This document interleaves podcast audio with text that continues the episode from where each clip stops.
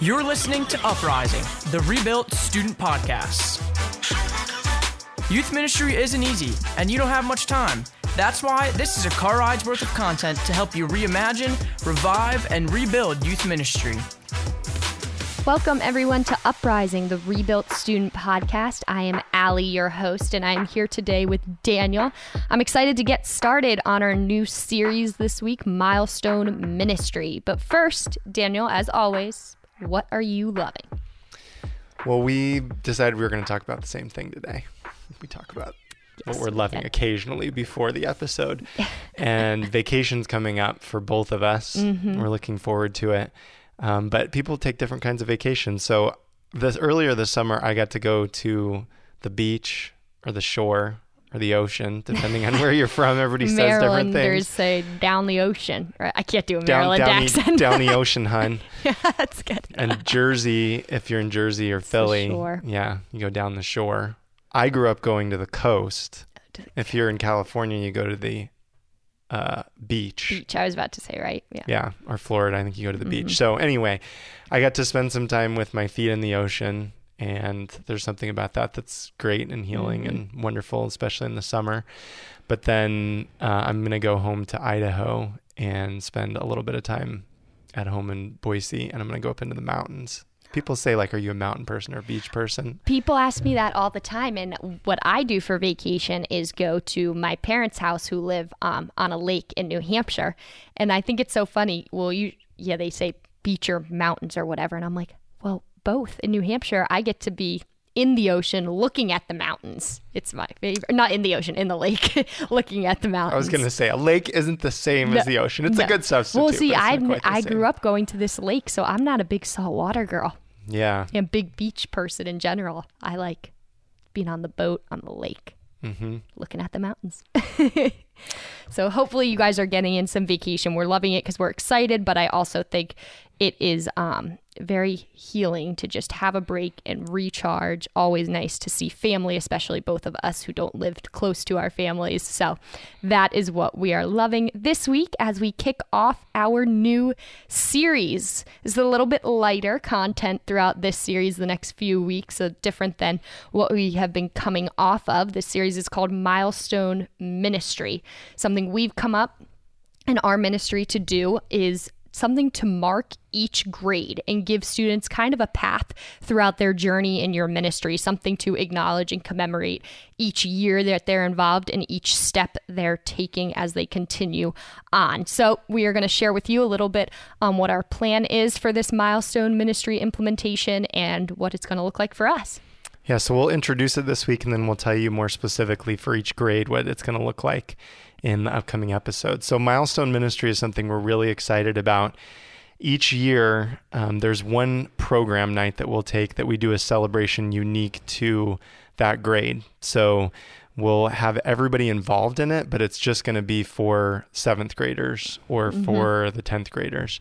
Um, and the students hopefully will really look forward to this. It gives them some tools throughout their journey, a different tool um, with each different ceremony, each different year that they can bring to their faith with them for everyday life now and something for the future. So, for example, like a Bible or a rosary. Um, and what that would mean for their faith journey. Um, so we want to give them those tools along the way and give a clear direction for these teens and their families through our ministry. We want to communicate through these milestone markers um, that we want you here every year, that there is a journey through this program from really we want to get it so that it starts in first grade all the way through 12th grade and that it, it's kind of reflective of the idea of sacraments. They're life stage markers but this is something that's going to obviously be separate from that um, that will have confirmation first communion you know in the normal ages but this is a milestone marker for each and every year and it's really an investment in the faith lives of students on a continual basis. Yes, we'll teach and we'll tell you about each of these milestones. As Daniel said, we're just get, kind of giving you the general concept this week, but then next week we'll tell you what we're doing, what we have planned for middle school, and then the following episode we'll talk about high school. And then we'll wrap up the series with really how to implement this into your ministry. We, as we always say, we like to borrow, beg, and steal from other churches, share the wealth of what you learn. So we got this idea in part from North Point Church in Atlanta and Orange Ministries, who we reference a lot. They do milestones for their middle school ministry called Transit. So parents are a part of each one to be honest, we don't even know exactly what they do. So we kind of made up our own. We got the idea from them, but we are just trying it this coming year. So we're in the midst of planning. We haven't actually put it into action just yet. And I know some people say you should teach from wounds or not op- scars, not open wounds, right? You're supposed to teach after you've learned, after you've gone through it. So why tell you about it now? But we believe there is a benefit to sharing and learning in real time with you guys.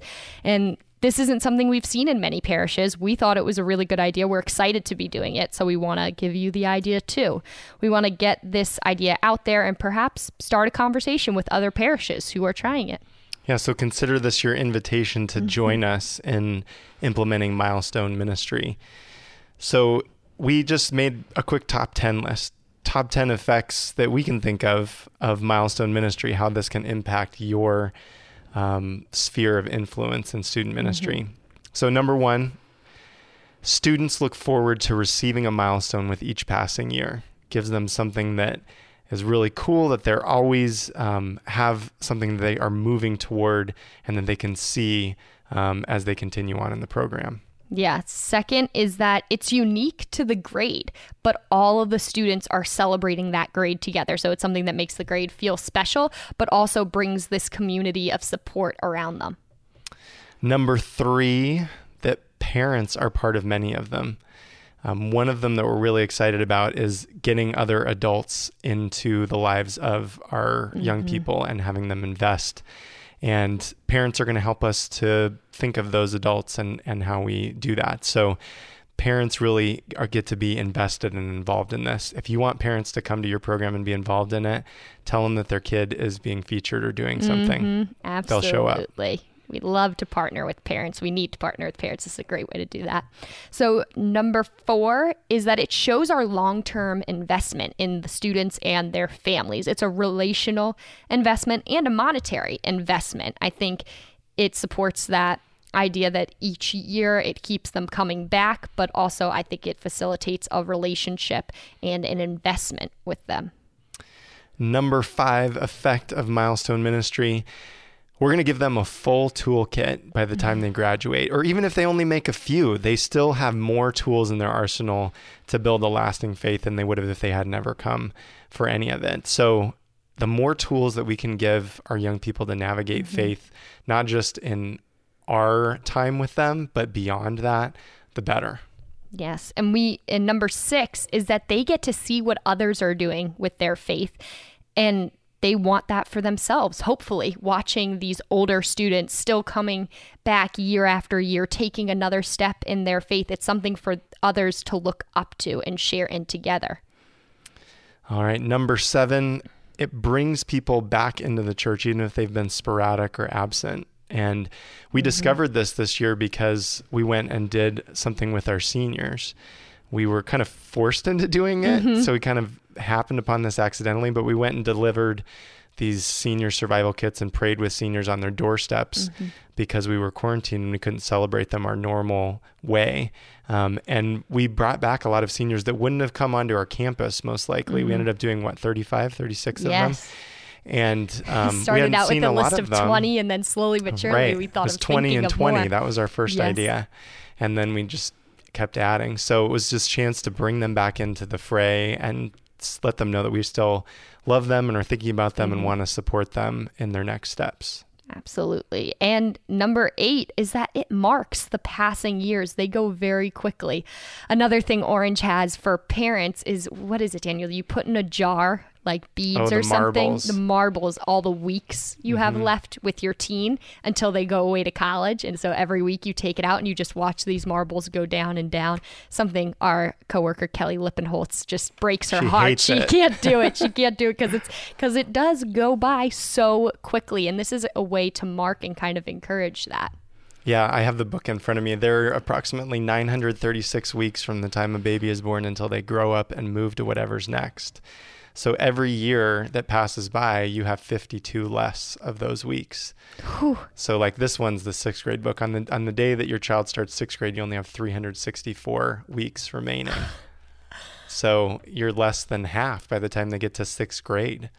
So that means 156 weeks from now, you'll have a high schooler anyway, just crazy how if you start thinking of it in weeks, how fast it goes. Yes, and it it's sad to us to some degree, of course we love, but it's also exciting for us to watch these students grow and then leave the nest, so to say. Um, I think less sad for us than it is for parents. So th- these uh, milestone markers are a way to kind of commemorate and acknowledge those passing years. I don't know. It depends on the kids. Probably happier for some parents. than it is for us.